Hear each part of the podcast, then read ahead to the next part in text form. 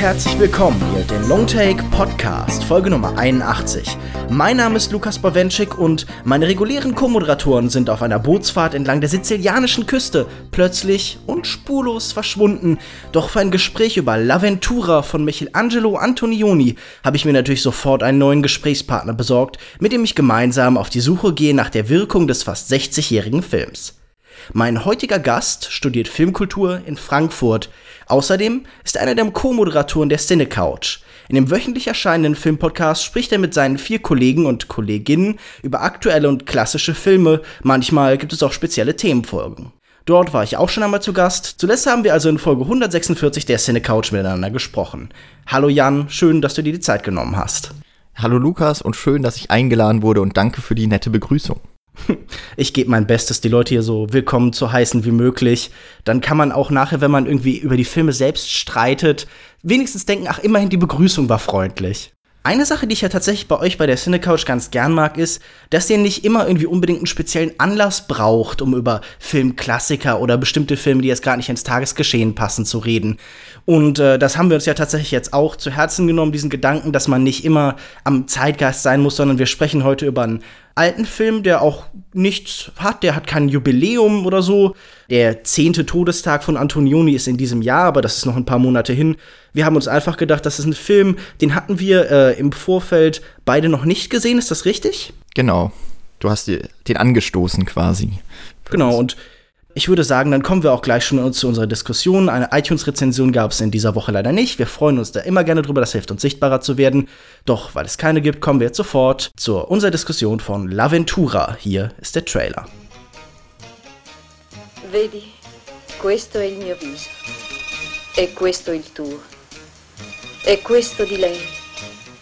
E questi i volti degli altri. Di tutti gli altri. Di coloro che ci vollero bene di coloro che ci odiarono e disprezzarono. Vedi, questo è il mio viso. Fra i miei capelli e la mia bocca troveresti scritta, se sapessi cercarla, tutta la lunga avventura che vivenno. L'Aventura, auf Deutsch etwa Das Abenteuer, ist Michelangelo Antonionis sechster Spielfilm und war 1960 sein internationaler Durchbruch. Seine vorhergehenden Filme waren kommerzielle Misserfolge und auch L'Aventura wurde bei der Premiere in Cannes 1960, man kennt solche Fälle, wüst vom Publikum beschimpft. Doch noch während des Festivals setzten Kritiker und Filmschaffende, darunter Roberto Rossellini, einen offenen Brief auf, in dem sie Antonioni Tribut zollten. Letztendlich gewann das Drama den Preis der Jury, heute gilt es als Klassiker. Bei der zweiten Umfrage des britischen Sight and Sound Magazine über die besten Filme aller Zeiten im Jahre 1962 landete Die mit der Liebe spielen, so der deutsche Verleihtitel, auf Platz 2. 2012 immerhin noch auf Platz 21. Den Zorn des Publikums provozierte L'Aventura damals wohl vor allem mit seiner vordergründigen Lehre und der Abwesenheit eines konventionellen Plots. Der französische Regisseur Olivier Assayas hat den Film eine Dokumentation der verschwindenden Bedeutung genannt. Auf dem Papier klingt die Geschichte wie eine Mischung aus existenzialistischer Seifenoper und Krimi. Eine Gruppe wohlhabender Antriebsloser driftet durch das Leben und über das Mittelmeer. Sandro, gespielt von Gabriele Ferzetti, und Anna, gespielt von Lea Massari, schlafen zwar miteinander, scheinen aber wenig wirkliche Liebe zu empfinden. Eines Tages, nach einer Meinungsverschiedenheit, verschwindet Anna. Gemeinsam mit ihrer Freundin Claudia, gespielt von Antonionis damaliger Lebensgefährtin Monika Viti, macht sich Sandro auf die Suche. Anna bleibt verschwunden. Dafür finden die beiden zueinander. Jan, meine Frage an dich. Wie sieht man denn so einen Film wie L'Aventura heute? Ist noch etwas zu spüren von der ursprünglichen Irritation, die man damals wohl bei der Premiere empfunden haben muss? Oder ist der Film mittlerweile zu sehr Klassiker, zu sehr definiert, eingeordnet und auch interpretiert, um noch so eine unmittelbare und direkte Wirkung auf dich zu haben? Wie hast du L'Aventura im Jahr 2017 gesehen? Bei dem Film ist es wie bei vielen so Klassikern, dass man ja nicht mehr ganz unbedarft so an diese Filme herantritt, weil man, wie du es schon richtig sagst, man irgendwas darüber liest. Interpretationen über L'Aventura kann man eigentlich auch gar nicht so gut umgehen, wenn man Filmwissenschaft studiert. Ich hatte zwar jetzt den Film nie so ganz direkt in einem Seminar beispielsweise, aber doch immer mal wieder sind da Verweise aufgekommen, auch weil viele meiner Dozenten große, große Verehrer von Antonioni waren. Das hat sich auch so ein bisschen immerhin schon bestätigt bei mir, bei den Filmen, die ich vorher schon von ihm gesehen habe. Aber ich glaube, dass dieser zeitliche Sprung von ja doch äh, 57 Jahren, die jetzt äh, zwischen Veröffentlichung des Films und meiner Sichtung vor wenigen Tagen liegen, dass die zum einen dadurch, dass dieser Film doch als so ein auch als einer der Punkte gesehen wird, der das moderne Kino mit angestoßen hat und damit eben auch viele Filmemacher auf eine ähnliche Weise versucht haben, zumindest zu inszenieren und auch ähnliche Strategien verwenden, dass das, was man bei Laventura sieht, vielleicht dann auch schon mal bei dem bei dem ein oder anderen, gerade europäischen Arthouse-Film gesehen hat und vielleicht dieser ganz, dass dieser ganz direkte Schock dann doch so ein bisschen vielleicht aussetzt oder ein bisschen abgemildert ist.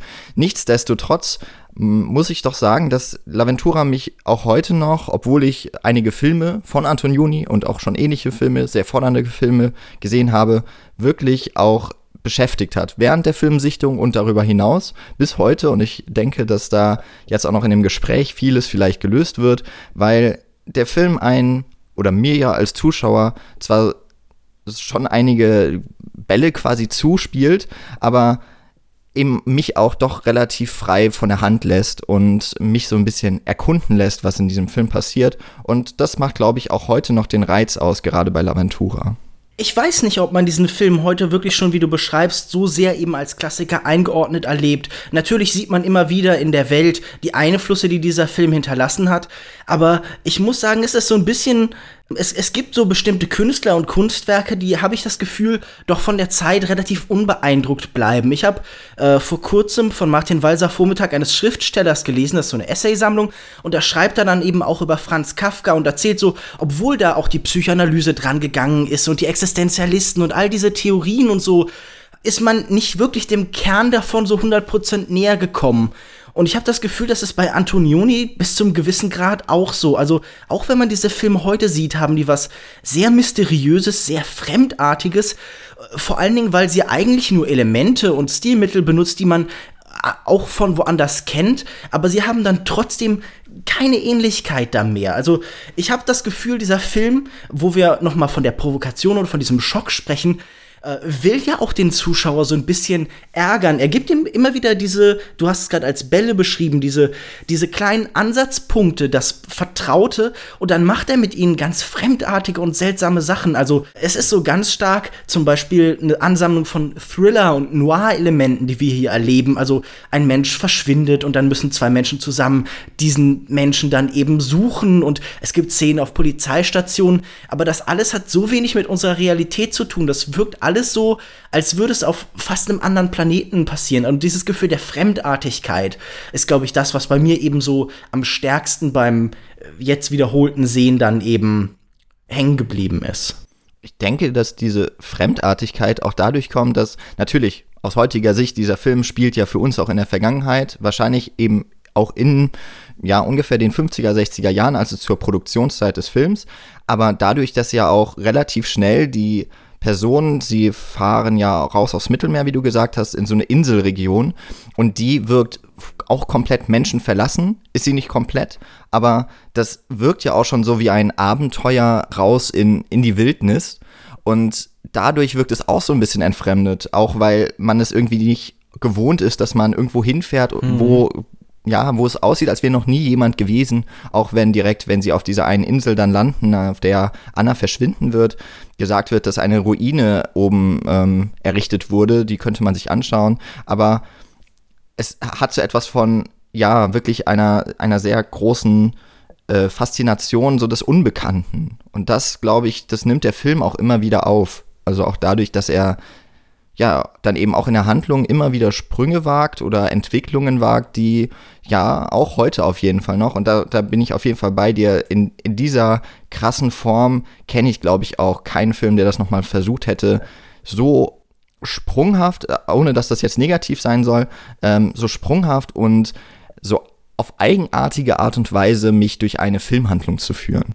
Ja, dieses Elliptische ist ja so eine ganz große Triebkraft dieses Films. Es sind immer wieder ganze Abschnitte, die fehlen und man muss sich dann so ein bisschen überlegen, was dazwischen passiert ist. Aber fast könnte es eigentlich auch sein, dass dazwischen gar nichts passiert ist. Es ist ein unheimlich offener Film. Das ist vielleicht auch das, was du äh, beschrieben hast mit diesen Bällen, die der Film zuwirft. Er bietet eher so vereinzelte Stecknadelpunkte als halt so ein ganzes bestehendes Bild. Unheimlich viel darf man mit sich selbst füllen. Und ich habe auch das Gefühl, er psychologisiert seine Figuren nie offensichtlich und trotzdem ist es vor allen Dingen ein sehr innerlicher Film. Also ich habe von, von so einer Lehre in diesem Film gesprochen und es passiert ja tatsächlich so rein handlungstechnisch, äußerlich relativ wenig. Man ist unheimlich viel auf der Reise, aber man hat nicht wirklich ein Ziel. Diese ganze Reise dieser Menschen verläuft vor allen Dingen innerlich und ich habe das Gefühl so, das äußere Drama, die äußeren Ereignisse werden alle rausgemacht, damit man sich dann viel stärker darauf konzentriert, was in diesen Menschen während der Reise passiert. Also ich habe das Gefühl, diese, diese Distanziertheit, diese, diese Kühlheit, die diesem Film ja auch oft vorgeworfen worden ist, so ein bisschen, also diese Tatsache, okay, man kommt diesen Figuren nur sehr schwierig näher und man muss vielleicht sie auch sehr als Projektionsfläche benutzen, dass das tatsächlich so seine große Stärke dann eben auch ist und dass dieser Film trotzdem immer wieder so ganz bewusst das emotionale Innenleben dieser Figuren so nach außen trägt dann, ohne dass das in Drama ist, sondern in den Bildern, in der Stimmung, viel in Architektur und in Landschaft, aber natürlich auch viel irgendwie ja, in so, in so Wetter und Wind. Der ganze Film ist immer windig. Äh, es ist, es ist schon so fast so Kurosawa-haft, aber es hat auch so was Absurdes, weil es manchmal auch innerhalb von Räumen windig ist. Erinnerst du dich an diese Szene in der Polizeistation, wo sie, mhm. da sitzt sie, glaube ich, auf so einem Stuhl und, und es, es weht die ganze Zeit Wind und man wüsste auch so rein handlungstechnisch, so rein von, von der Raumlogik gar nicht, wo das herkommen soll. Ja, ich glaube auch eines der bekanntesten Bilder des Films ist doch, wenn äh, Claudia so in einer relativ nahen Einstellung, also Monika Vitti, ähm, auf der Insel steht, hinter ihr nur der Himmel äh, als Hintergrund und sie schaut suchend oder auch ein bisschen verzweifelt rum und das Haar wird ihr ins Gesicht geweht. Das ist, glaube ich, also das ist auch so eine Einstellung, die habe ich im Film dann wiedererkannt, weil ich sie schon aus vorherigen ich weiß gar nicht, woher ich das immer schon gesehen hatte. Wahrscheinlich in diverser Literatur und eben auch in Vorlesungen. Das, das hat ja auch schon wieder, gerade wenn, wenn man jetzt diese Szene da hat mit dem Wind in der, in Innenräumen, das hat auch da schon wieder so etwas Befremdliches. Und ich glaube, dass der Film eben auch sehr bewusst immer wieder solche Irritationen reinbringt. Hm das wirklich in jedem Element eigentlich ähm, der, der Inszenierung, auch der Produktionsumstände, dass da ganz bewusst immer der Wert drauf gelegt wurde, das ist eben ein Film, der soll auch den Zuschauer vor den Kopf stoßen, was glaube ich dann auch für diejenigen, die da nicht bereit sind, sich quasi durchzuwühlen, dann ganz schnell auch zu einer Verdrossenheit führt, die dann eben auch nicht bereit sind, sich darauf einzulassen, den inneren Konflikt der Figuren und auch den Konflikt zwischen insbesondere dann Sandro und Claudia mhm. nachzuvollziehen, weil der Film einen dann auch wahrscheinlich nicht genug motiviert. Aber wenn man dahinter blickt, also ich finde es eigentlich ganz interessant, den Film mal so zu betrachten, Antonioni schreibt dieses Drehbuch, dann ist es ja im Grunde, er hat diese Idee, eine Frau verschwindet und dann muss ungefähr ja, vier Fünftel des, der restlichen Handlung wird damit gefüllt, dass diese Frau nicht gefunden wird. Und es ist immer, würde ich mal behaupten, schwieriger, etwas zu schreiben, dass etwas nicht passiert, also dass etwas nicht in Erscheinung tritt, als zu einem Punkt zu führen, an dem eben dieses Ende ist. Ja, das ist interessant, weil dadurch ist es ja auch irgendwie ein, ein, Film über das Scheitern, also über diese gescheiterte Suche. Es ist ja sowieso ganz stark ein Film über Dinge, die unmöglich sind, über die Unmöglichkeit von bestimmten Formen von Liebe und Wahrheit, wie wir sie uns vorstellen, von Kommunikation, von Beziehungen. Auf eine Sache, die du gerade angesprochen hast, würde ich gerne noch eingehen. Du hattest von den Produktionsbedingungen gesprochen und ich finde ganz interessant, wie so ein technischer Aspekt des italienischen Kinos dieser Zeit tatsächlich sich irgendwie als Element ganz stark niederschlägt. Also ähm, hier wurden ja tatsächlich die Dialoge nicht äh, vor Ort am Set oder halt dann eben an den Schauplätzen aufgezeichnet, sondern man merkt ganz üblich, ganz deutlich, dass äh, die Stimmen dann per ADR nachher drüber gelegt werden, also dass man dann im Studio noch mal die Dialoge aufzeichnet. Und das hat in der Regel eben den Effekt, wie zum Beispiel auch bei Synchronisationen, wenn man Texte im Deutschen dann hat, dass so eine komische Distanz zwischen dem Sprechenden und dem Gesprochenen existiert. Und dass eben auch wieder so ein Effekt von Fremdheit zwischen dem Menschen und dem Gesagten besteht. Und ich finde, das ist für diesen Film unheimlich nützlich in seiner Wirkung, diese ganze Soundkulisse. Also diese Menschen wirken noch sehr viel verlorener, weil sie immer klingen, als würden sie gerade als würden sie eigentlich so aus einem Brunnenschacht herausbrechen oder aus so einem ganz anderen fernen Ort und ihre Stimme wäre nur so an diesen Körper hin äh, zu projiziert oder so. Also ähm, sie, sie wirken auch dadurch, dass hier fast nur an wenigen Stellen Musik eingesetzt wird. Also allgemein war Antonioni ja kein großer Fan von so, wie er es genannt hat, möblierender Musik, die einfach erklärt, wie man empfinden soll oder die halt Sachen so zusätzlich äh, schmückt da war er überhaupt kein Fan von und das merkt man hier auch sonst. Und diese, diese, diese Soundlandschaft, wir sprechen ganz oft bei Horrorfilmen über den Sound, weil der den irgendwie unterstützt und bei Dramen immer weniger. Und ich glaube, dieser Film ist einer, der unheimlich stark über seinen komischen und sehr wirr und fremdartig aufgebauten Sound tatsächlich funktioniert. Ihr habt ja vor kurzem eine Folge aufgenommen zu Lion. Und da habt ihr ja, also es ist ja ein Drama, ich habe das auch mhm. gesehen. Und ihr habt da ja auch über die Musik nochmal gesprochen und dass die so einen sehr manipulativen Charakter mhm. hat. Das, ich glaube nämlich, wenn man bei Dramen häufig dann die Musik mit anspricht, dann ist es eher, dass man wirklich diesen Aspekt hervorhebt, dass die Musik sich aufdrängt. Mhm. Also, dass sie dann eher meistens auffällt, weil sie mir etwa als Zuschauer oder generell eben den Zuschauern eine, wie du auch so sagst, die sollen dann quasi die Bedeutung, die offensichtlich nicht durch Bild, durch Dialog, durch die Handlung und so weiter übertragen wurde, dann begreifbar machen. Ist Musik allerdings natürlich auch ein sehr guter, äh, ein sehr gutes Mittel zu, weil auch wenn ich so Musik ja. höre, verbinde ich häufig bestimmte Emotionen damit.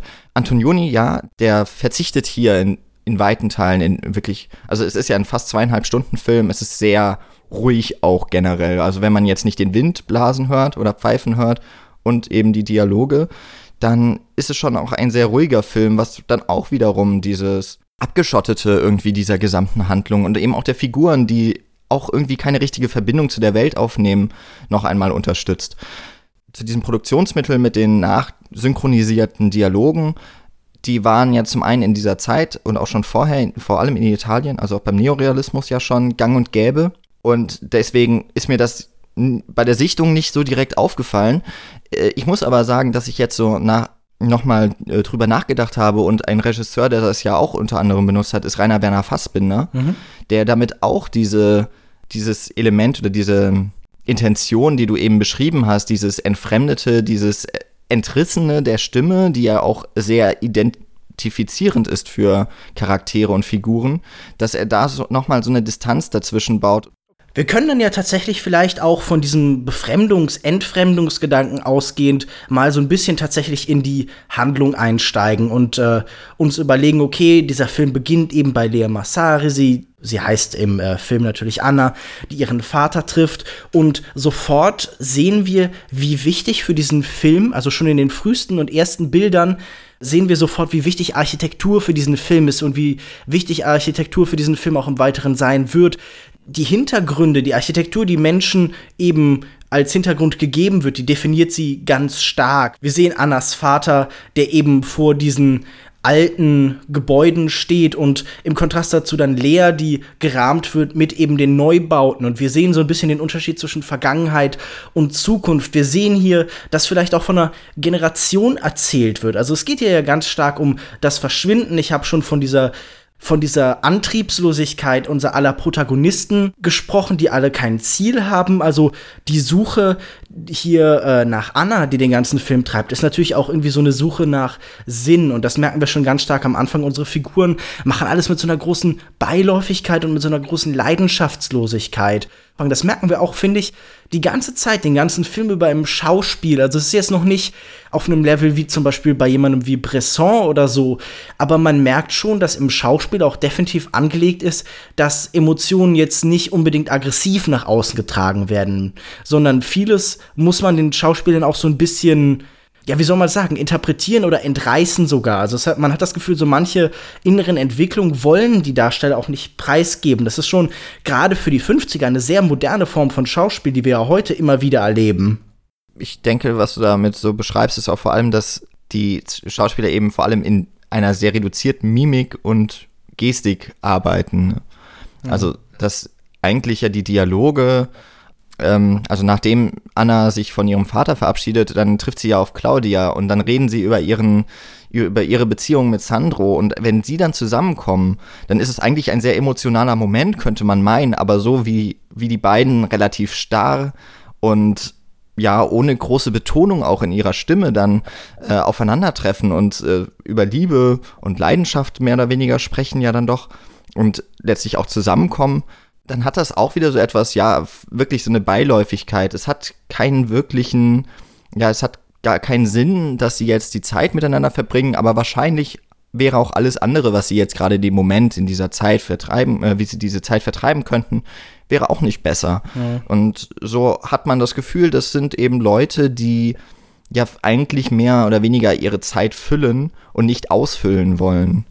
Wo wir bei diesem Schauspiel sind, möchte ich, glaube ich, noch mal so ein bisschen auf den Gedanken von Antonionis Einfluss kommen. Ist das nicht sehr, sehr faszinierend, dass so ein Schauspiel, wie wir es da sehen, dieses reduzierte, in sich gekehrte, internalisierende, das eben ganz wenig offen verkörpern will, dass das in den 50ern, 60ern noch was Avantgardistisches war und heute tatsächlich in weiten Teilen Hollywood Mainstream. Also man muss sich nur zum Beispiel den aktuellen äh, bester Darstellergewinner angucken. Jemand wie Casey Affleck äh, steht doch ganz klar auch, äh, also zumindest in seinem eigenen Anspruch, in der Tradition eines solchen Schauspiels in so einem Film wie Manchester by the Sea zum Beispiel, oder nicht?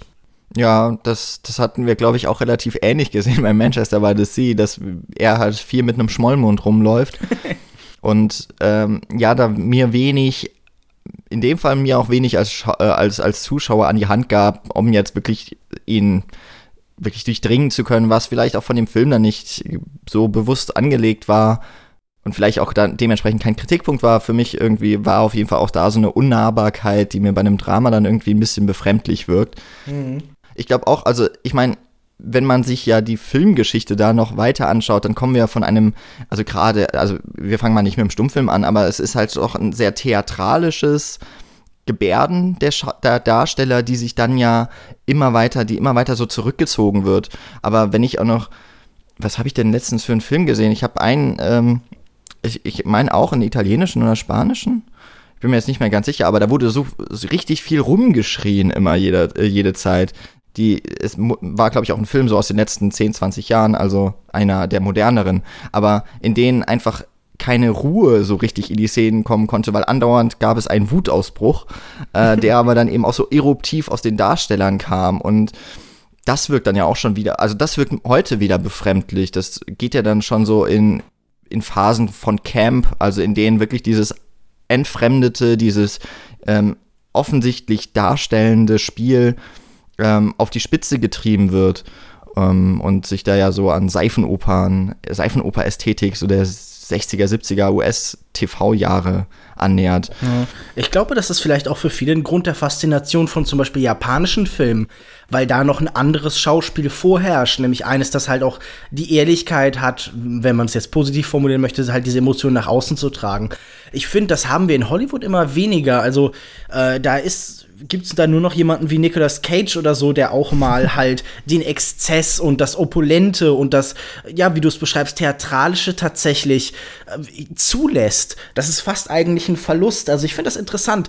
Was ich mich halt frage und was jetzt für mich so meine persönliche Frage an mich auch gewesen wäre, ist, was unterscheidet für mich denn die Art und Weise, wie dieses Schauspiel hier passiert, im Kontrast eben zu sowas wie Manchester by the Sea, ein Film, den ich dezidiert äh, nicht besonders mochte oder mit dem ich nicht besonders gut klargekommen ist.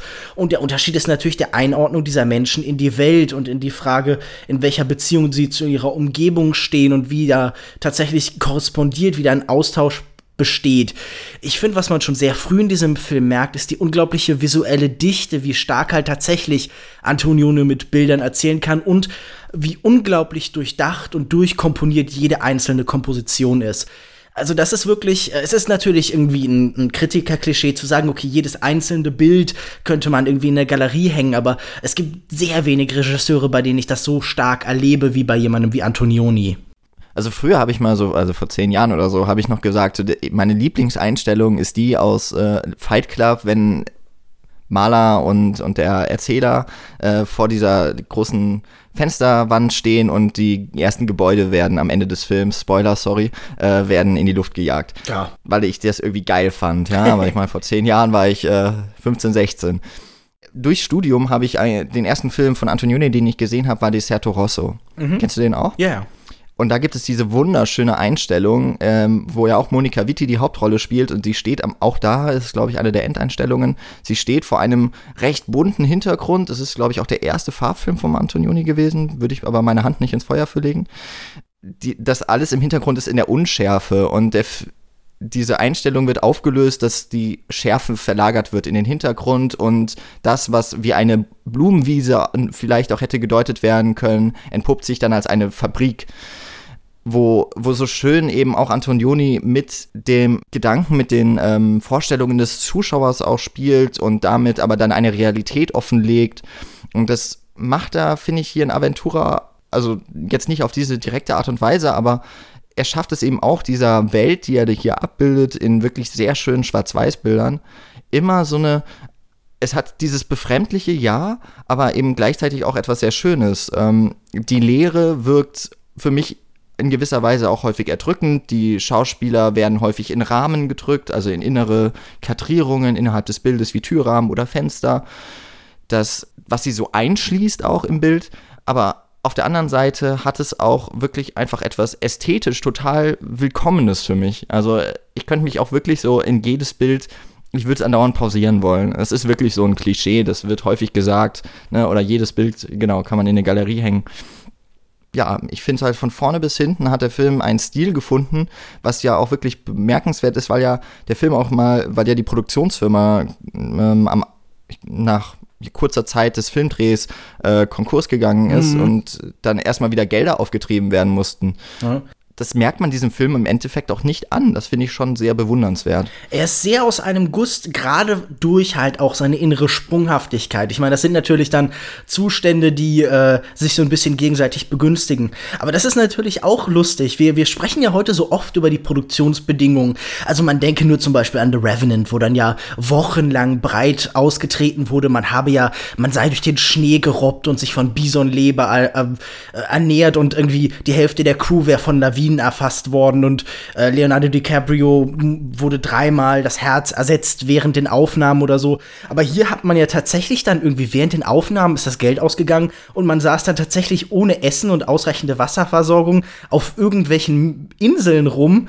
Also das äh, war wohl auch nicht so angenehm. Gerade diese ganzen Inseln, die so aufgebaut sind, dass man nirgendwo seine Kamera-Equipment, die ja damals in den 50ern auch einfach noch ein bisschen schwerer waren, aufstellen konnte. Ja, also ich finde, man merkt das im Film jetzt nicht und ich finde, das ist auch wieder ein schöner Beweis dafür, dass es eigentlich auch in der Regel sehr uninteressant ist, einen Film so sehr über seine eigene Entstehungsgeschichte zu definieren. Das hat was Nettes, Anekdotenhaftes, aber ich glaube nicht, dass das je zur Beschreibung und Erklärung des Films herziehen kann. Aber wir haben gerade über diesen Stil gesprochen. Lass uns doch wirklich versuchen, Stil zu beschreiben, wie dieser Film funktioniert.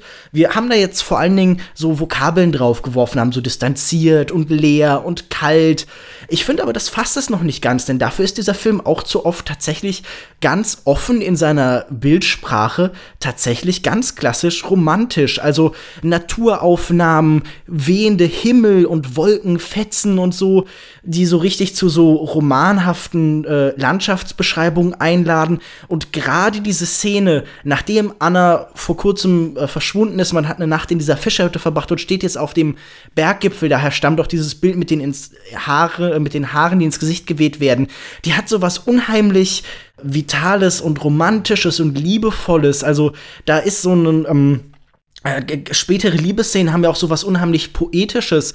Und irgendwie immer wieder musste ich gerade bei diesen sturmartig aufgerissenen Himmeln zum Beispiel an Caspar David Friedrich denken. Halt so wahrscheinlich so der Maler, den wir also am stärksten mit so einer romantischen Ästhetik einfach verbinden. Tun die meisten Leute dem Film denn nicht einfach Unrecht, indem sie ihn einfach als kalt und distanziert und fremdartig einstufen? Du beschreibst ja schon diese Schönheit, die man empfunden hat, aber wie, wie passt das denn zusammen? Gibt es eine Möglichkeit, das sinnvoll zu beschreiben? Also man kann ihn natürlich auch noch ein bisschen weiter beschreiben erstmal, ne? Indem man ähm, auch, also diese Insel ist ja schon mal ein, ein großer äh, einer der wichtigen Schauplätze. Gerade am Anfang des Films auch wird sie auch aus sehr vielen Perspektiven gezeigt und der Film baut dann auch einfach diese jede Einstellung so auf, dass man Insel, also die Erde, äh, Wasser, nämlich das Meer und dann noch den, am Horizont die, den Himmel sieht, wo irgendwie auch so eine Verbundenheit von all diesen Elementen schon mal besteht, was ein Gleichgewicht auch irgendwie zum Ausdruck bringt. Also es klingt jetzt auch ein bisschen vielleicht hochtrabend, aber das habe ich irgendwie ähm, auch so empfunden, dass, dass darin ja auch so etwas ein bisschen Schwelgerisches dann liegt in diesen Bildern. Es ist ja auch etwas sehr Schönes, mal an einen Ort zu kommen, der unberührt scheint, mhm. äh, der mal verlassen scheint vom Trubel ja auch der Stadt. Also wenn der Film da beginnt, bei, den, bei dieser Baustelle, in der auf der einen Seite die Gebäude abgerissen werden, auf der anderen Seite werden sie schon die neuen hochgezogen, dann hat das schon etwas sehr Schnelles, es hat was Schnelllebiges und auch etwas stetig Wandelndes. Das kann was Positives sein, hat aber irgendwie in dieser Form auch so etwas, da, da wird man auch leicht mal überfordert in so einer Welt. Und auf dieser Insel scheint es auch so, als würde die Zeit mal stillstehen und dass man, dass da tatsächlich sich auch ein bisschen was entwickeln kann und dass man sich ausleben kann. Das tun die Charaktere da nicht so richtig. Es gibt nur diesen Moment, wo sie schwimmen gehen, der wirklich mal so etwas Befreiendes und auch, das hat wirklich so was Lebendiges, finde ich. Mhm. Äh, einen der ganz seltenen Momente, wo diese Gruppe auch tatsächlich so etwas wie Spaß zu haben scheint sonst sitzen sie meistens rum und sind auch irgendwie in ihrem Gebärden und so weiter sehr apathisch. Also es gibt auch die eine, die möchte nicht mit raus, die puzzelt lieber in der Natur unter Deck. Ja, vor allem okay. macht sie nicht sogar so eine Naturaufnahme, puzzelt sie nicht irgendwie eine Naturaufnahme oder sowas zusammen, wie bescheuert das halt ist. Ja, das, genau, das, das hat sowas von, ja, ich fahre jetzt mal in den Urlaub und da gehe ich ins Hotel und, und lese ein paar Bücher oder so. Es hat so ein bisschen was von Let's Plays. Ich schaue anderen dabei zu, wie sie was machen. Ja, genau vieles von dem, was du sagst, finde ich eigentlich äh, überhaupt nicht hochtrabend, sondern ziemlich präzise. Also diese Verbindung von allen Bildelementen, dieser unheimlich intensive Einsatz von äh, Schärfentiefe, finde ich in diesem Film relativ zentral, weil er ganz viel Raum aufmacht an vielen Stellen, unheimlich viel Freiheit dann eben tatsächlich gibt. Und das, ich glaube, das ist auch ein ganz stark ein Film, der versucht, vor allem in seiner Form, in seinen Bildern, von Freiheit zu erzählen. Also, wenn wir uns diese Figuren angucken auf so einer Handlungsebene, dann haben die ein relativ freies Leben. Die können machen, was sie wollen. Also sie sind Teil von irgendwie so einer Oberschicht. Auf jeden Fall sind sie relativ privilegiert.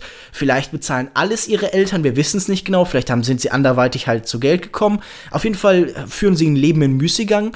Und sie können machen, was sie wollen. Und dadurch entsteht dann halt so eine Teilnahmslosigkeit. Also, das ist so faszinierend, dass dadurch in dem Moment, in dem alle Barrikaden, alle Hindernisse und so für sie wegbrechen, so eine komische, merkwürdige Verzweiflung eben entsteht, die mit der Freiheit zu tun hat. Und das ist halt das, was das Fremdartige und Unangenehme an diesem Film ist. Aber gleichzeitig hat diese Freiheit, so der Name irgendwie, das ist ja was, womit wir was Positives assoziieren, auch was unheimlich Angenehmes an vielen Stellen. Also wenn sie da auf diesen Berggipfeln stehen, das sind nicht unbedingt durchgehend glückliche Momente, aber sie haben so unheimlich viel Potenzial. Und das ist vielleicht auch irgendwie das, was in dieser Sprunghaftigkeit des Films irgendwie zum Ausdruck kommt. Man könnte jederzeit alles tun, man könnte überall hingehen gehen. Also ich meine, es gibt an einer Stelle diese Dialog, wo sie dann irgendwie sagt, so nein, ich komme nicht mit dir, ich werde nicht mit dir abreisen und dann kommt ein Schnitt und es ist Zeit vergangen und dann ist sie aber doch mit ihm gereist und man merkt so, okay, sie, es gibt nichts, was sie irgendwo hält, sondern da ist so, ein, so eine Losgelöstheit. Und das finde ich ganz interessant, weil das ja irgendwie so ein Thema ist, das uns in der Gegenwart so stark beschäftigt. So diese Feststellung, okay, die meisten Menschen sind nicht mehr an einen bestimmten Ort gebunden, viele frühere Hindernisse sind weggerannt und weggebrochen. Und das heißt aber nicht, dass diese Menschen dadurch glücklicher sind. Also ich finde, dieser Film nimmt unheimlich viel weitere Entwicklungen vorweg, die man so gesellschaftlich und auch in so der Gefühlswelt von bestimmten Generationen dann eben halt erlebt hat. Ich musste gerade auch, während du dann wenn du eben diesen Abschnitt so begonnen hast, muss ich auch sofort dran denken, wie wahnsinnig aktuell dieser Film auf einmal für mich wirkt, weil ja genau dieses du bist frei, alles zu tun, ist ja etwas, was so unserer Generation gerade auch immer gepredigt wurde, ne? Also wir sind eine Generation, wir sind ja auch privilegiert, ähnlich ja auch wie dort. Also es ist ja wahrscheinlich die Generation so, die hat vielleicht, also ne, in den 60er Jahren spielte wahrscheinlich dieser Film auch. Das heißt, in Italien, die Personen haben den Krieg nicht so richtig miterlebt die sind in dem Sinne auch privilegiert, dass sie nicht in dieser Zeit des, äh, was wie es ja in Italien auch wirklich schwierig war mit Hunger, Leiden ähm, und, und äh, Zerstörung, das mussten sie nicht so aktiv zumindest im Erwachsenwerden miterleben. Und sie sind an einem Punkt, wo ihnen die Welt offen steht. Ich meine, auch alleine schon das Schiff, oder? Also auf die aufs Meer hinausreisen ist ja auch so ein Aspekt, das hat zum einen was Abenteuerliches, zum anderen steht hier wirklich so die Welt offen. Das ist so ein, so ein Schlussbild immer in Filmen. Man fährt in Filmen am mhm. Ende irgendwie aufs Meer hinaus. Also ich habe, glaube ich, das Gefühl, so zwei oder drei Jim Jarmusch-Filme enden damit. Ja, genau. Häufig oder so an Weggabelungen. Auf jeden Fall, dass die Personen so in die Bildtiefe gehen.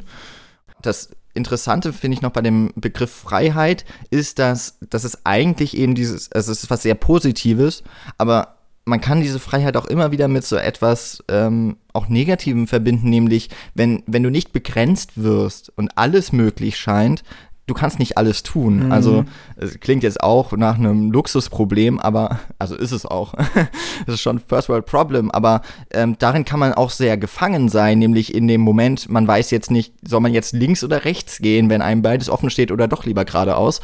Ähm, ist schon was Schwieriges, finde ich auch. Und das da ist vielleicht auch dieser Kontrast dann da drin, dass die Bilder dir quasi oder auch seinen, seinen Figuren die Welt offen darlegt, aber die Figuren sind eben sehr gefangen so in ihrem, in ihrem Lebenstrab. Ja. Und da ist vielleicht dann auch ähm, so das, was möglicherweise die Kritik äh, oder die kritischen Stimmen zumindest mit diesem Film so auch für das Kalte halten, weil das, was so angeboten wird, wird ja letztlich im Handlungsverlauf nicht aufgenommen. Das hat auch etwas leicht pessimistisches, würde ich mal sagen. Ich fand eine Sache, die du gerade gesagt hast, ganz interessant. Dieses Nicht-Erlebt-Haben halt des Leidens davor oder beziehungsweise halt nur in so einem kindlichen Rahmen, finde ich ganz interessant, weil man hat das Gefühl, so alle Kräfte und Einflüsse der Vergangenheit, der Faschismus, die Kirche in Italien, erleben wir jetzt nur noch als, als, als Architektur, als Ruinen. Also diese ganzen mhm. Gebäude, die da aufgestellt werden, auch diese faschistischen Plan- und Projektstädte, in denen sie dann zwischendurch vorbeikommen oder so, die äh, drängen sich architektonisch auf, aber diese Menschen begreifen die gar nicht mehr so richtig. Die, äh, da sind nur noch diese Symbole in der Welt, diese Ideen von was Früherem, aber sie, das, sie können sie nicht mehr so richtig lesen und deuten. Und dieser Freiheitsgedanke, den finde ich ganz interessant, weil der drückt sich ja auch in noch viel mehr Sachen aus. Also ich muss zum einen daran denken, wie gerade Anna, die ja verschwindet und äh, die vielleicht auch so ein bisschen in der Welt verfließt, also die so frei ist, dass sie nicht mehr als Mensch existieren kann, sondern so, so quasi verpufft in dieser Freiheit. Und ich muss dann daran denken, wie Anna sich am Anfang die ganze Zeit Fluchtwege schaffen will und Freiräume. Also ich meine, sie kommt bei Sandro ins Haus und sie macht natürlich als allererstes das Fenster auf, um halt irgendwie die Welt wieder zu haben und diese Freiheit. Also das finde ich ganz interessant, wie du das beschreibst, weil wenn man sich überlegt, an allen Orten, an denen sie eingeschränkt ist, suchen sie sofort immer die Möglichkeit zu entkommen. Was ich übrigens auch so generationsmäßig noch interessant finde, ist, dass dieser Freiheitsgedanke, das ist natürlich so eins der Themen der 68er.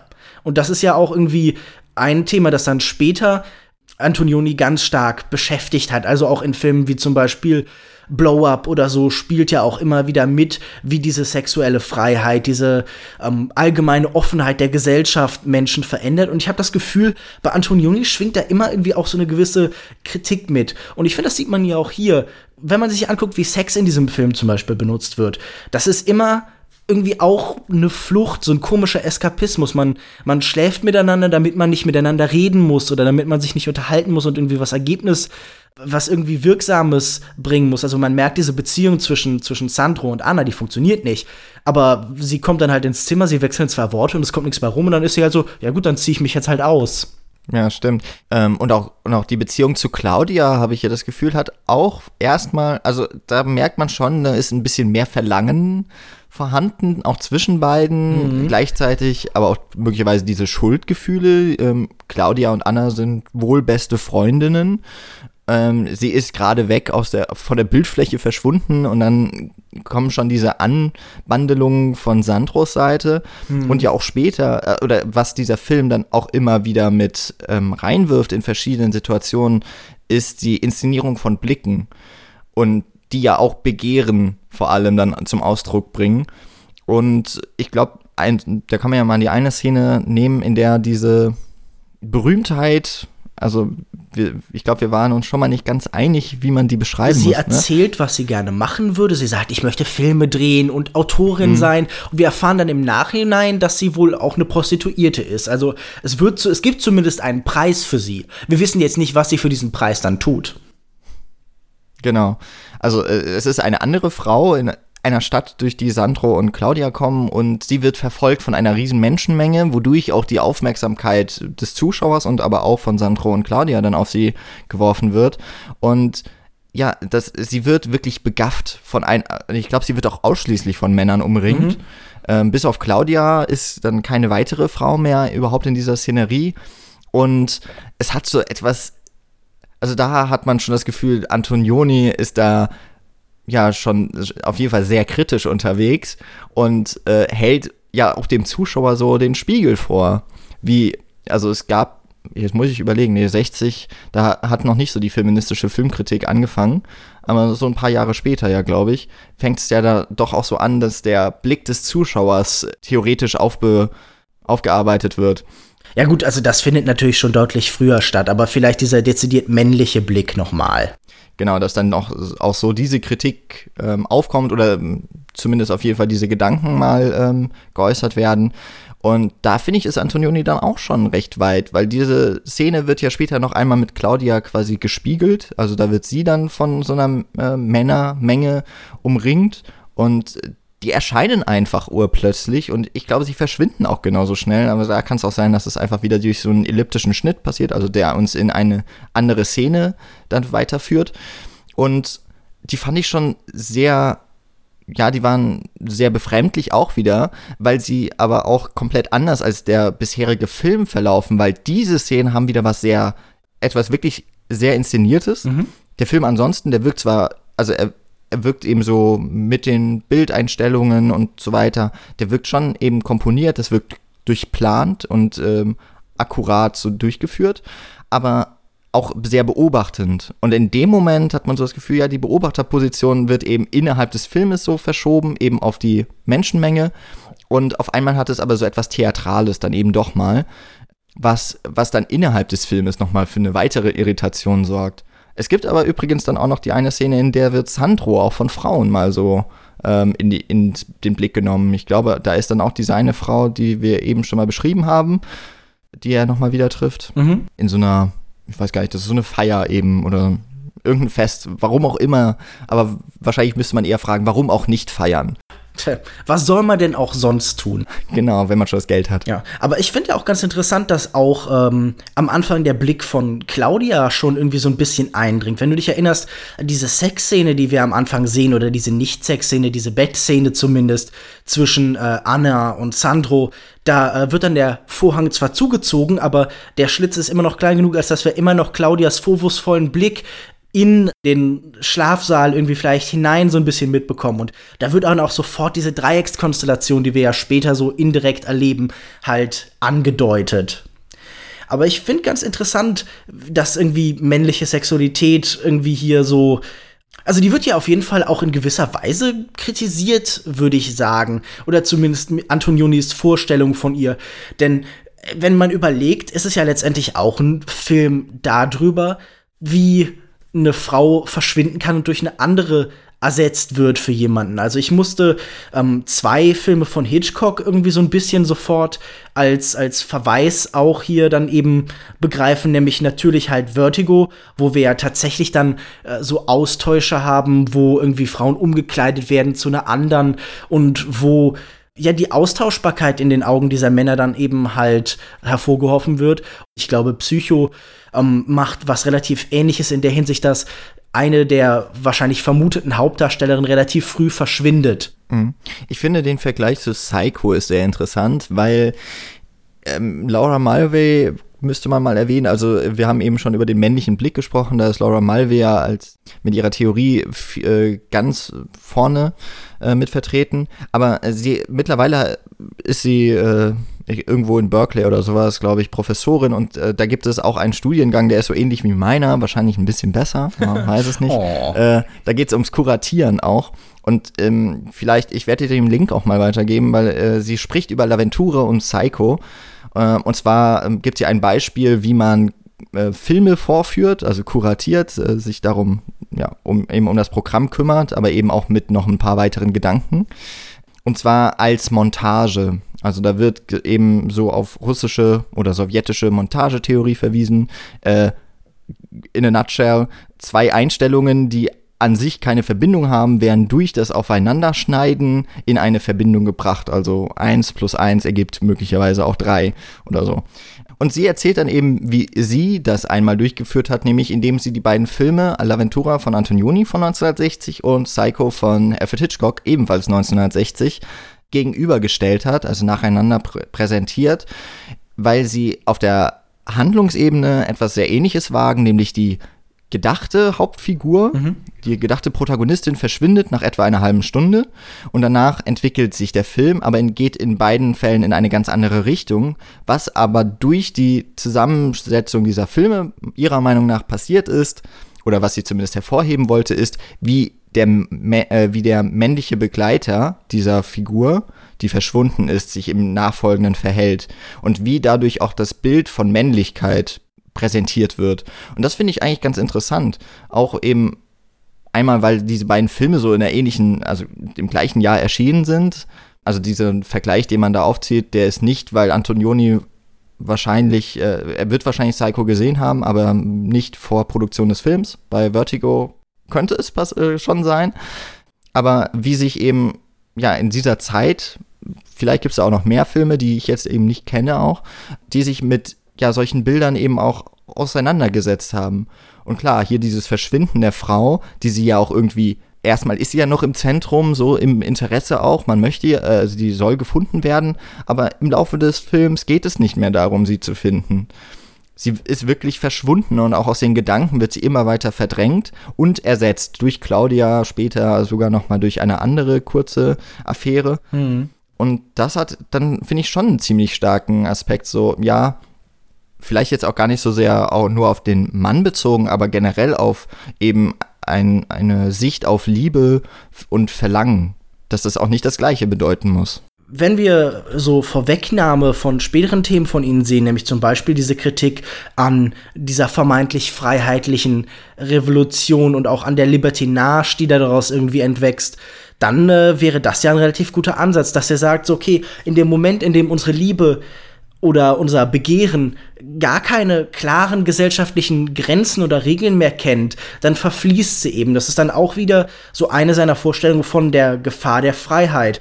Und das finde ich interessant, weil das ja gerade irgendwie in seinem Zeitgeist was, ähm, also so zumindest in den intellektuellen Kreisen, in denen er sich wahrscheinlich bewegt haben wirkt, auch wieder fast eine konservative Provokation ist. Also wenn man überlegt, man lebt da in einer Zeit, in der dann irgendwie gerade halt Sartre ähm, besonders einflussreich ist, der eben halt die, die, die Freiheit als, als Möglichkeit oder die Sinnlosigkeit als Möglichkeit predigt, dann sehen wir hier sie doch ganz anders dargestellt. Also ich habe nicht das Gefühl, dass das hier zum Beispiel ein existenzialistischer Film ist, irgendwie so wirklich, sondern das klingt an, da sind ähnliche Empfindungen dieser Nachkriegsgeneration drin gespiegelt, aber man denkt jetzt nicht wirklich bei diesem Film so, oh, wie wundervoll, dass unsere Welt jetzt so frei und offen ist, oder? Nee, würde ich auch unterstreichen so.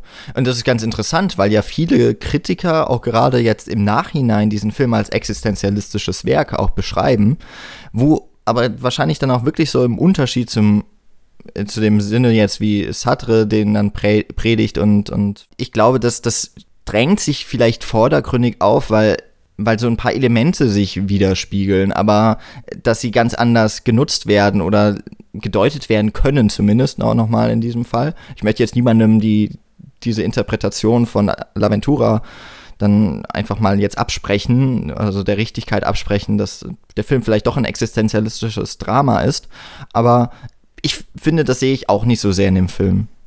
Ja, die Frage ist ja, was ist es denn stattdessen? Also, wir haben schon irgendwie viel über diese Freiheit in diesem Film gesagt und dass er sehr relativ kritisch mit ihr umgeht. Aber ich finde interessant die Frage, was, was stellt er denn dem Existenzialismus entgegen? Was erzählt denn er darüber? Und ich finde, man, man könnte diesem Film jetzt auch so eine große Unentschlossenheit und Unsicherheit vielleicht vorwerfen. Also diese Idee, okay, er sagt einfach nur, dass alles ist schlecht und das ist alles äh, verloren und so, aber das glaube ich irgendwie auch nicht. Also ich glaube auch nicht, dass es ein Film ist, der jetzt irgendwie zu den Zwängen, die er dann noch als Ruinen auftreten lässt und so zurückkehren will. Also ich glaube nicht, dass es zum Beispiel ein konservativer oder reaktionärer Film ist. Das halte ich auch für sehr albern. Ich glaube nur, dass es einer, der ganz bewusst hingeht und sagt, wir, wir müssen halt so, so Mittelwege finden gesellschaftlich. Vor allen Dingen, glaube ich, ist es ein Film, der einfach sagt, okay, was ich hier versuche zu vermitteln, ist eine bestimmte Erfahrung und einen Zeitgeist auszudrücken, ohne den zu werten. Also ich glaube, das ist ein Film, der in, in letzter Konsequenz so ein Unbehagen ausdrückt, aber der keine klaren Urteile über irgendwas trifft. Ja, ich glaube, was eine ganz interessante Einstellung eben auch hier dann für diesen Punkt ist, dass er das auch nicht so verurteilt, aber vielleicht auch nicht gerade die beste Lösung jetzt dann. Also ich glaube nicht, dass der Film eine Lösung für die Probleme der Darsteller oder der Figuren jetzt präsentiert. Ich habe vorhin diese so die Bilder dieser Insel beschrieben, ne, dass der gesamte Horizont ähm, auch noch offen steht. Wenn man das dann gegenüberstellt mit auch hier mal wieder die letzte Einstellung, dann haben wir eine sehr ähnliche, nämlich die beiden Figuren, Sandro und, und Claudia, sitzt, also Sandro sitzt auf einer Bank und Claudia steht neben ihm. Es kommt dann ein Schnitt hinter die beiden und auch dort wieder, sie sind irgendwo an der Küste. Man sieht links im Bildhintergrund das Meer und so rechts, ziemlich genau die Bildmitte, wird, abge, wird die Sicht versperrt durch ein Gebäude. Das hat, das ist so ganz grau auch, ja, äh, wirkt ein bisschen trostlos. Äh, vorher sieht man auch noch, wie Sandro eine Träne runterläuft aus dem, aus dem Auge. Das hat auch jetzt wieder etwas sehr wenig Aufbauendes, das äh, werde ich schon mal direkt sagen. Aber vielleicht ist da eben auch dieser Punkt, dass es scheint, also man hat immer noch diesen, diesen, dieses Gefühl von Freiheit und alles steht einem offen, aber vielleicht auch gerade dadurch, dass, so interpretiere ich zumindest jetzt diese Einstellung, dass eben die, der gesamte Ausblick noch halb versperrt ist. Es ist halt auch noch nicht alles geschrieben. Es ist auch noch etwas Überraschendes da draußen. Das, was man noch nicht sehen kann. Und ich finde, das ist schon eine versöhnliche Note, auf der er da endet. Auch weil Claudia sich ja Sandro wieder zuwendet, ähm, der möglicherweise auch die Träne vergießt, weil, weil er sich tatsächlich schuldig fühlt. Auch das bleibt ja offen. Ähm, aber ich finde, das ist schon eine, eine Note, wo man sagt, okay, vielleicht ist das jetzt, also ist hier die Lösung wird jetzt nicht präsentiert, aber es gibt den Anschein, hier kann noch eine Lösung gefunden werden. Das finde ich ist schon ein, ein sehr schöner und für diesen Film, so wie er generell präsentiert ist, auch sehr passender Abschluss. Es ist tatsächlich vielleicht visuell irgendwie so eine Art Kompromiss. Also wir sehen zwei Menschen, die wieder zueinander finden, die irgendeine Verbindung dann doch in dieser vielleicht doch weitestgehend verbindungslosen Welt aufbauen können, aber das, dann ist eine, die Hälfte der Freiheit verschwunden. Also die Hälfte dieses Bild ist, ist fest betoniert und die andere ist dann offen. Und das ist vielleicht irgendwie so das, was irgendwie Antonioni hier erzählt, was er als Kompromiss anbietet, irgendwie, wir müssen nach den Verbindungen zu anderen Menschen suchen, das wird uns einschränken, das wird uns in bestimmte Gefüge zwängen, aber es ist immer noch so viel Möglichkeit da, denn ich glaube, was man bei diesem letzten Bild nicht vergessen darf, im Hintergrund auf diesem Meer, da ist ja, glaube ich, tatsächlich auch ein Vulkan. Stimmt. Und irgendwie, ja. das mag, das mag ein Erloschener sein oder so, aber es ist immer noch die Möglichkeit zur Eruption, zum Ausbruch. Und irgendwie, ich, ich finde, das könnte man ja als faulen Kompromiss sagen. Also, okay, man hat sich da hier nicht festgelegt, weil man kann ja immer noch abhauen und so. Man kann sich auf menschliche Bildung einlassen, weil man kann ja immer noch irgendwie äh, Flucht und Chaos und äh, Eruption irgendwie anbieten. Aber für mich fühlt sich das nicht so an. Für mich fühlt sich das wie so ein Zusammenfinden an. Und ich, ich finde, was ganz interessant an diesem Film ist, ist ja tatsächlich dieses Vorausprognostizierende, dieses Beschreiben einer neuen Zeit. Also, woran ich jetzt ähm, denken musste. Ich habe vor kurzem jetzt wieder Elementarteilchen von Michelle Welbeck gelesen, so ähm, Michelle Welbecks großer Roman über die neue sexuelle Freiheit, die dann eben seit der 68er Generation passiert ist, die dann aber halt seiner Meinung nach zu einem Leiden für den Einzelnen führt, nämlich man, man schafft dann eine Welt, in der die Liebe auf einmal halt auch so ganz stark ein konsumierbares Produkt ist und ähm, das ist dann irgendwie ein Problem. Also, das ist ja auch, finde ich, ein Thema, das in diesem Film mitschwingt. So der, der, der Schrecken der, der Freiheit, weil es den Menschen irgendwie isoliert gegenüber seinen Mitmenschen bis zu einem gewissen Grad, wenn die bestehenden Gefüge dann halt wegbrechen. Und während das irgendwie bei Wellbeck nur negativ ist und am Ende sich dann irgendwie in seinen letzten äh, Kapiteln sogar die ganze Menschheit auslöscht quasi und ersetzt wird durch eine neue und irgendwie überlegene Spezies. Also ich glaube, ich äh, muss jetzt nicht äh, eine Spoilerwarnung geben für ein 20 Jahre altes Buch dann, dann ist das hier doch irgendwie alles sehr viel glücklicher noch. Und ich finde das so schön, dass es so einen Ausblick gibt in die Zukunft. Das ist so ein ganzer Film über so ein Gebiet und eine Welt, die noch nicht irgendwie austariert ist, die noch keine klare Kartografie hat, auch so moralisch und in Bezug auf neue, seine, die neue Zeit, die da kommt. Und das ist, finde ich, was irgendwie auch ganz stark. Ich weiß nicht, ob du das irgendwie im Vorfeld gelesen hast, aber bei der Criterion Collection ist ja auch immer ein Booklet dabei und äh, da ist dann das Statement des Künstlers zu seiner Veröffentlichung kann dabei und da spricht er ganz viel von dieser neuen Zeit, die gerade an sie heranbricht und die neuen Möglichkeiten, die entstehen. Und ich finde schön, wie dieser Mensch hingeht und sagt, hier ist das Gebiet der Zukunft und ich werde jetzt erste Versuche geben, irgendwie so ein bisschen an der Karte daran mitzuzeichnen, ein bisschen zu überlegen, was wird passieren, was wird mit uns sein ich bin der Letzte, der jetzt hingeht und euch vorschreibt, wie ihr in dieser neuen Welt, die auf uns zukommt, zu leben habt. Hm, das ist ein, das ist ein sehr treffender Satz auf jeden Fall. Zu dem, was wir jetzt auch zumindest beide, glaube ich, auch in, mit dem Film hier herausgearbeitet haben bislang. Weil das denke ich auch, also am Anfang des Films sieht man, wie, einen, wie er die alte Welt abgetragen und eine neue errichtet wird. Aber es ist ja auch noch kein abgeschlossener mhm. Prozess. Also auch schon da in diesen ersten Bildern haben wir tatsächlich den, den Bau einer neuen Welt und eben auch, dass sich die Menschen darin verändern. Deswegen, ich habe auch, da ich jetzt nicht ausschweifend viel über den Film, bevor ich ihn gesehen habe, gelesen habe, war mir auch am Anfang noch nicht klar. Ich habe gedacht, ähm, okay, sie, Anna und ihr Vater haben unausgesprochene Differenzen auch unter anderem. Ich habe gedacht, vielleicht ist es auch ein Film über den Generationenkonflikt, der der mhm. vielleicht auch so unterschwellig auf jeden Fall noch mit drin ist, aber es ist ja nicht, es ist ja nicht das, was zentral wird, sondern es ist ja dann tatsächlich eher die Geschichte einer Generation. Oder vielleicht auch einfach nur eine Geschichte über Menschen, äh, wenn man es noch weiterfasst. Und das finde ich ähm, insofern dann eben auch interessant, weil er dieses Thema von Anfang an auch ähm, bis zum Ende ja weiterführt ganz schön, weil, weil das es wird ja häufig gemacht, dass auch so mit Klammern gearbeitet wird in Filmen, aber dass Antonioni in diesem Film ja auch immer wieder neue Bilder dafür findet, auch immer wieder neue Symbole, das finde ich auch, ist von der künstlerischen und von der Machart des Films auch wieder ein, ein sehr hoch anzusehendes kreatives Potenzial, dass der, dass der Film da einfach birgt, auch heute noch. Ich finde ja mal ganz interessant, Filme einfach danach zu beurteilen, was bleibt denn von denen? Also was, welche Bilder, welche Ideen und welche Ansätze setzen sich denn tatsächlich im Kopf fest? Also wir sehen ja, glaube ich, beide relativ viele Filme und es gibt dann auch immer wieder Sachen, die vergisst man fast gänzlich. Da erinnert man sich dann nicht mehr dran, dass man den gesehen hat und so.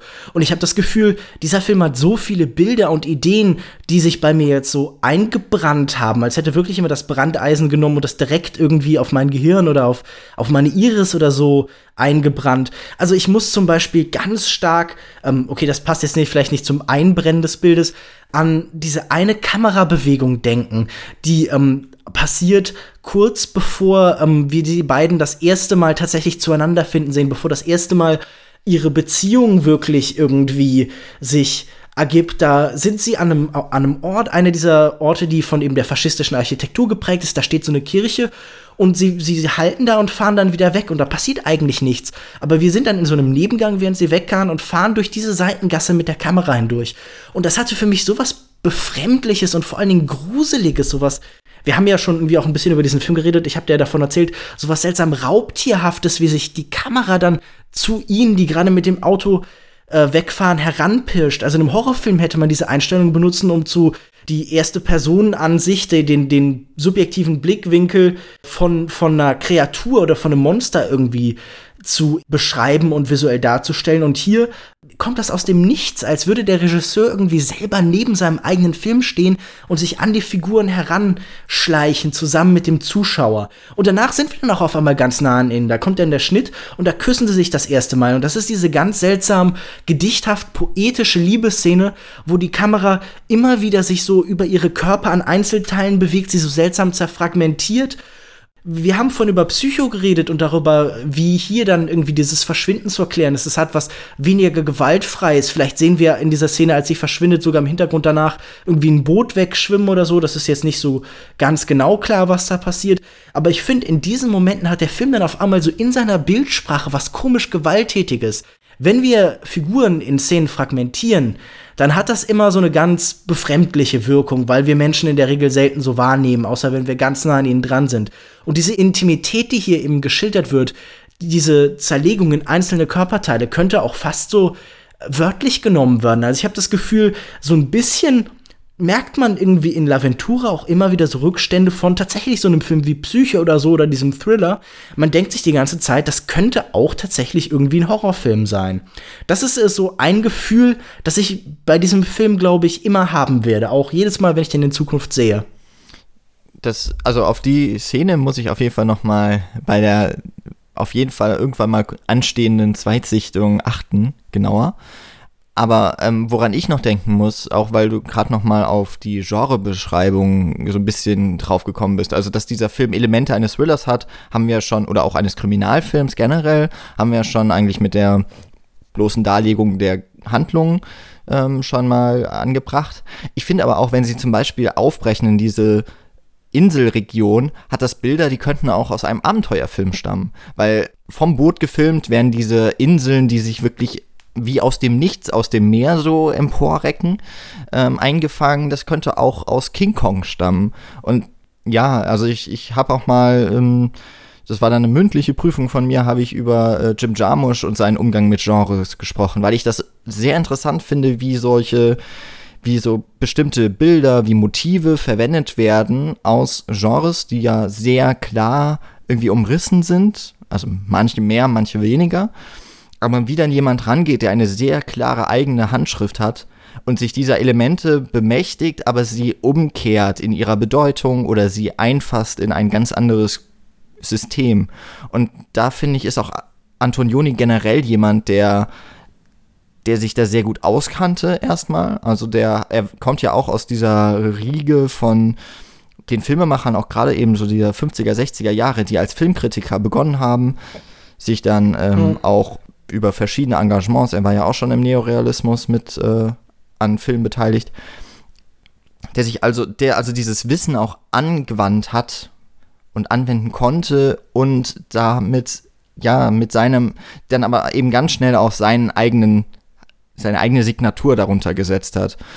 Und deswegen, also so diese Bilder von dieser Inselregion, das ist etwas, das, also auf, auf der Insel gefilmt, das ist so etwas, das wird bei mir irgendwie so anhaften ja, ich finde es immer wieder schön. So letzte Einstellungen finde ich irgendwie immer beeindruckend. Ja. Ne? Und das ist eine der, also die wird mich, glaube ich, gar nicht mehr loslassen. Ich, ich glaube, äh, oh, da müsste ich jetzt nochmal überlegen, das war auch eine andere Vorlesung mal. Ich glaube, das war ein Film von Fellini, der, ähm, also auch ein italienischer Film, endet auch am Strand und am Ende zieht so ein Schiff am Horizont vorbei. Ah, aber ich komme nicht mehr drauf, welcher Film das jetzt war aber auch eine ganz schöne Einstellung einfach. Und das ist so, wenn man sowas zum Ende nochmal als, als finalen Punkt setzen kann und irgendwie nochmal allem so einen, was draufsetzt, das ist schon auch eine ganz große Kunst. Wobei es auch gar nicht unbedingt so die großen Sachen sind, sondern noch eine Einstellung, die ich gerne ansprechen würde, die sich mir jetzt total eingebrannt hat. So eine ganz kleine nebensächliche Geste ist, wie sich äh, Claudia eine Weile nachdem eben Anna verschwunden ist, an einer Stelle runterbeugt und so einen gebrochenen Halm gerade rückt. Und das ist so ein seltsamer Akt irgendwie der Heilung, als wäre irgendwas in der Welt kaputt gegangen und müsste wieder gerade gemacht werden oder so, aber es gelingt nicht so recht, der auch mich irgendwie danach total beschäftigt hat. Und das finde ich eben auch schön an diesem Film. Trotz aller dieser großen Gemäldestrukturen, die in diesem Film ja die ganze Zeit sind, in diesen wirklich durchkomponierten Bildern, ist da auch immer noch so viel filmerische Freiheit, so viele kleine nebensächliche Sachen. Also ich mag auch diese Episoden, in die sich der Film manchmal verliert, in diese Nebensächlichkeiten, wenn sie dann auf einmal einem Paar zuhören, das irgendwie miteinander flirtet und dann irgendwie läuft Jazz im Hintergrund oder wirklich diese komischen Episoden, die wirklich mit nichts zu tun haben, wenn sie dann diese Apotheke da besuchen und so ein bisschen von deren Beziehung mitbekommen. Das finde ich ganz interessant, weil dieser Film da wirklich so so was romanhaftes bekommt kommt. Also, dass man das Gefühl hat, da ist nicht nur so diese sehr begrenzte Zeit, die das Kino oft bietet, sondern da ist noch so ein bisschen Raum, wo man sich nach links und rechts strecken kann. So vielleicht Rückstände dieses Neorealismus, in, der, in dem er ja auch sicherlich mitgewirkt hat, aber vor allen Dingen so dieses Gefühl, dass das so was Open Text oder Filmnovelhaftes hat. Also wenn man so auf jemanden wie Seymour Chapman oder so sich bezieht. Und das finde ich wirklich so ganz faszinierend, dass ich das Gefühl habe, man kann in diesen Film reingehen und man läuft da durch und man, man kann sich auch fast so ein bisschen aussuchen, auf was man sich jetzt konzentriert und was eben davon bleibt und was irgendwie die Handlung ist. Als wäre dieser Film selber, wir haben vorhin von diesem Bild mit dem Puzzle gesprochen, das die Landschaft ergibt, dass dieser Film auch selber an manchen Stellen ein Puzzle ist, wo man sich aber dann entscheiden kann, wie man die Stücke anordnet. Also, dass dieser Freiheitsgedanke, der so im Kontrast steht zu dem durchgezogen werden im Hollywood-Kino, wo einem auch gesagt wird, was man an dieser und dieser Stelle empfinden soll, dass das eben so ganz stark spürbar ist. Ja, also im besten Sinne kann man sich als Zuschauer in diesem Film verlieren. Ne? Also auch begünstigt dadurch, dass die Handlung sehr einfach gehalten ist. Sie wird auch nicht verkompliziert in irgendeinem äh, man kann sie halt auch höchstens vielleicht vergessen. Man kann tatsächlich vergessen, warum die andauernd weiterreisen. Aber auch das wäre nicht schlimm. Also man, wenn man sich dann auf andere Aspekte einfach ähm, immer wieder konzentriert, wird man an dem Film auch genauso, ähm, denke ich, am Ende etwas ziehen können. Das ist auch schon wieder, also insofern, ja, es ist tatsächlich auch ein, ein Film so für, die, für den Zuschauer als Freiheit, worauf er sich denn konzentrieren möchte. Ist eigentlich auch eine ganz schöne ähm, Beobachtung nochmal. Also insofern auch mhm. ein Film, der einlädt, ihn nochmal zu schauen, obwohl er ja mit seinen zweieinhalb Stunden halt auch nicht der kürzeste ist, aber sich eben trotzdem man, da eben auch im besten Sinne die Zeit lässt. Das fehlt ja auch vielen Filmen schon mal. Also es gibt auch immer mal wieder diese Kritik-Floskel, äh, äh, dass der Film zu lang ist. Man hat nicht das Gefühl, hier gäbe es Längen oder, oder etwas unnötigen Ballast, sondern es ist schon alles, ja, genau, das Puzzle ist wirklich ein tolles Bild. Ich würde sagen, vieles von dem, was wir zuletzt gesagt haben, klingt ja auch fast wieder wie so ein Schlusswort. Also wir haben schon immer wieder so Punkte gefunden, wo wir hätten aufhören können. Ich habe das Gefühl, das ist aber ein Film, der auch sich anbietet, um lange über ihn zu reden und sich auch im Gespräch über ihn so ein bisschen zu verlieren. Selbst wenn man das Gefühl hat, so ganz zu greifen, so ganz beschreiben kann man ihn nicht. Und das wäre vielleicht auch mein persönliches Fazit. Ich habe das Gefühl, man kann an diesem Film unheimlich viel rumkratzen, man kann ihn analysieren, aber er hat so in seiner Beschaffenheit sowas in sich geschlossenes und doch offenes. Also das klingt jetzt widersprüchlich, aber das scheint so wundervoll nebeneinander zu existieren bei diesem Film, dass er eben was sehr Erstaunliches hat. Und ich finde, es ist wirklich ein Film, der auch wenn ich allgemein mit diesem Begriff ein Problem habe, kein Stück altert, der wirklich diese Zeit ohne Probleme über, überlebt und der für mich auch einfach, obwohl ich über diesen Film wusste, obwohl ich auch schon im Vorfeld, glaube ich, Kritiken über ihn gelesen habe, einfach weil äh, es ist halt ein bedeutsamer Film, über den man halt irgendwie sicher auch Bescheid wissen sollte und so weiter. Dass all diese Kanonisierung, all dieses Stellen auf Podeste für mich persönlich diesen Film überhaupt nicht schwächt. Es musealisiert ihn nicht, es macht nicht so ein rotes Band um ihn und man hat nicht das Gefühl, mit Touristen zusammen vor ihm zu stehen und ihn irgendwie fotografieren zu müssen, sondern es ist für mich einfach ein Film, ähm, der immer noch hervorragend wirkt, der wirklich wunderschön ist, der wirklich erstaunlich ist und ich kann ihn nur jedem ans Herz legen. Also ich finde äh, L'Aventura immer noch großartig. Dann, da kann ich gar nicht so wahnsinnig viel ergänzen. Du hast auch schon den Bogen nochmal zurückgeschlagen zu deiner Anfangsfrage an mich, ja.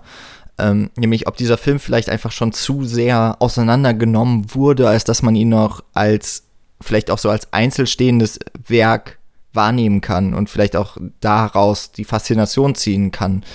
Und dieses Gespräch hat auch das gebracht, jetzt was ich mir so erhofft habe, ähm, wo ich bei gerade solchen Filmen, äh, also bislang auch alle von Antonioni, die ich gesehen habe, immer das Bedürfnis hatte, ich muss noch darüber reden, weil, weil sie mir so viel an die Hand geben, wo, wo man sich dran reiben kann.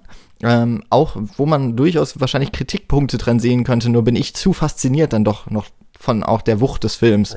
Insofern muss ich das vielleicht etwas noch revidieren, nämlich, dass letztlich ich kann den Film heute nicht mehr so sehen, wie das Publikum ihn damals wahrgenommen hat, als großes, auch so als Affront an die Sehgewohnheiten. Aber was, glaube ich, trotzdem geblieben ist nach all den Jahren, ist, dass man sich in diesen Bildern wir haben es jetzt schon häufiger auch so beschrieben, dass man sich darin verlieren kann, dass man sich seine ganz eigenen Anhaltspunkte nehmen kann in diesem Film, dass man ja sich auch einfach satt sehen kann an diesen Bildern und dass da der Film wirklich auch gar nicht irgendwie sich zurückschrecken muss oder zurückstecken muss gegen andere Filme, die jetzt auch in der Zeit zwischen, die nun eben zwischen uns liegen, zwischen 1960 und heute. Dann, dann muss man vielleicht noch mal ganz kurz, das haben wir noch nicht gemacht, du hast die Criterion Collection schon mal angesprochen. Man kann diesen Film auch heute echt, also ich habe ihn mir ausgeliehen äh, bei iTunes und man kann ihn in, in einer Bildgewalt äh, heute noch sehen, die ist, äh, die kommt dem auch wirklich, die wird dem auch wirklich gerecht. Also es war eine, eine ganz fabelhafte Bearbeitung des Materials und wie er dann erst im Kino wirken muss. Ja, also wenn ich mal ein Kino habe, dann kommt er auf jeden Fall in so eine Retro-Reihe, die man mal gesehen haben muss. Oder man muss mal ein Festival irgendwie dazu bringen. Ja. Ich würde sowohl, sowohl dein Festival als auch dein Kino sofort besuchen. Falls ihr da draußen das, was wir hier besprochen haben, relativ ausführlich genauso seht oder ganz anders, wenn ihr das irgendwie kommentieren wollt, dann könnt ihr das gerne machen bei uns auf der Seite unter longtake.de. Ihr könnt das uns per Mail eben zukommen lassen, eure Erkenntnisse, euer Verständnis, eure Deutung dieses Films an feedback at longtake.de. Ihr findet unsere Facebook-Seite auf facebook.de slash longtakepodcast und ihr findet auf, äh, uns auf Twitter unter at longtake.de. Jan, ich möchte mich erstmal bei dir bedanken, dass du dir die Zeit genommen hast. Vielen Dank vielen Dank, dass du mich eingeladen hast. Also auch jetzt noch nach diesem Gespräch oder gerade jetzt. Jederzeit gern wieder. Ich habe das Gefühl, äh, es ist immer schön, so einen Film sich gegenseitig vor Augen zu rufen und dem halt noch mal eine gewisse Lebendigkeit zu geben im Austausch. Gerade bei Filmen, die vielleicht außerhalb der Filmwissenschaft gar nicht mehr so viel wahrgenommen werden. Also ich habe das Gefühl, die äh, Kritik kommt dem gerade bei so einem Film wie La Ventura vielleicht nicht in dem Maße nach, in dem das wünschenswert wäre. Auf jeden Fall äh, sehr vielen Dank für das Gespräch. Wo findet man dich denn online? Wo kann man dich denn erreichen? Gibt es irgendwas, das du in letzter Zeit geschrieben, hergestellt hast? Vielleicht eine Podcast-Folge, auf die du besonders stolz bist? Was würdest du denn gern von dir bewerben? Ähm, dann nutze ich doch diese Werbeplattform, um erstmal natürlich zu sagen, man findet das, was ich größtenteils jetzt nur noch sage, auf cinecouch.net, also dem Podcast, bei dem ich mitwirke. Da gibt es mittlerweile auch über 190 Folgen. Ähm, auf eine können wir mal noch hinweisen, weil sie sehr gut passt, finde ich, äh, in diesem Zusammenhang, nämlich auf unsere Besprechung zu dem Film Blow Up äh, in der Folge 166. Da haben wir auch generell eine Reihe gemacht von Filmen aus den 60er Jahren, also von der Folge 160 bis 169, über die wir gesprochen haben. Da war für L'Aventura leider kein Platz aber äh, das konnte ich ja jetzt nachholen. Ähm, ansonsten findet man mich persönlich bei Twitter als dos-corazones, äh, also nach dem Ärzte-Song. Ich kann kein Spanisch, aber ich fand diesen Songtitel so geil damals von den Ärzten. Ähm, ich bin auch unter genau diesem Namen bei Letterboxd, wo ich äh, Filme regelmäßig eintrage, einigermaßen häufig bewerte und versuche auch immer mal ein bisschen was noch in kurzer Form zu schreiben. Ansonsten bin ich gar nicht so umtriebig mehr im Internet. Ähm, aber weil ich das auch gesehen habe, dass du meine, da wurde ich benachrichtigt, dass du meine Bachelorarbeit runtergeladen hast, die kann man tatsächlich online finden. Ähm, da muss man, glaube ich, auch nur meinen, meinen richtigen Namen eingeben, weil ich jetzt gar nicht meine Academia-Seite, also auf academia.edu gibt es auf jeden Fall meine Bachelorarbeit äh, vom, nee, warte, wie heißt sie? Der Zuschauer zwischen Täter und Opfer. Ich glaube, dann findet man das relativ ich, schnell. Jetzt, wo ich weiß, dass du da eine Mail bekommen hast, schäme ich mich ein bisschen dafür, dass ich als Beruf Auftragskiller angegeben habe. Hast du das auch ja. mitgeteilt bekommen? Äh, wir hüllen einen Mantel des Schweigens über diese E-Mail. Ich würde sagen, du löscht diese E-Mail unverzüglich und äh, sie darf verschwinden wie Anna in L'Aventura. Ähm, mich persönlich findet man auf Twitter unter @kinomensch auf kinomensch.wordpress.com findet man meinen Blog. Ich schreibe regelmäßig für kino-zeit.de und aktuell sind auch einige meiner Texte für den Filmdienst auf filmdienst.de online verfügbar. Ich glaube, eine Kritik und ein Essay, das ich vor den Oscars über Diversität und Vielfalt im Oscar-Kino geschrieben habe. Das kann man auch lesen, wenn man das möchte. Ansonsten bleibt mir nur noch mal zu sagen, Jan, danke, dass du dir Zeit genommen hast und tschüss. Tschüss.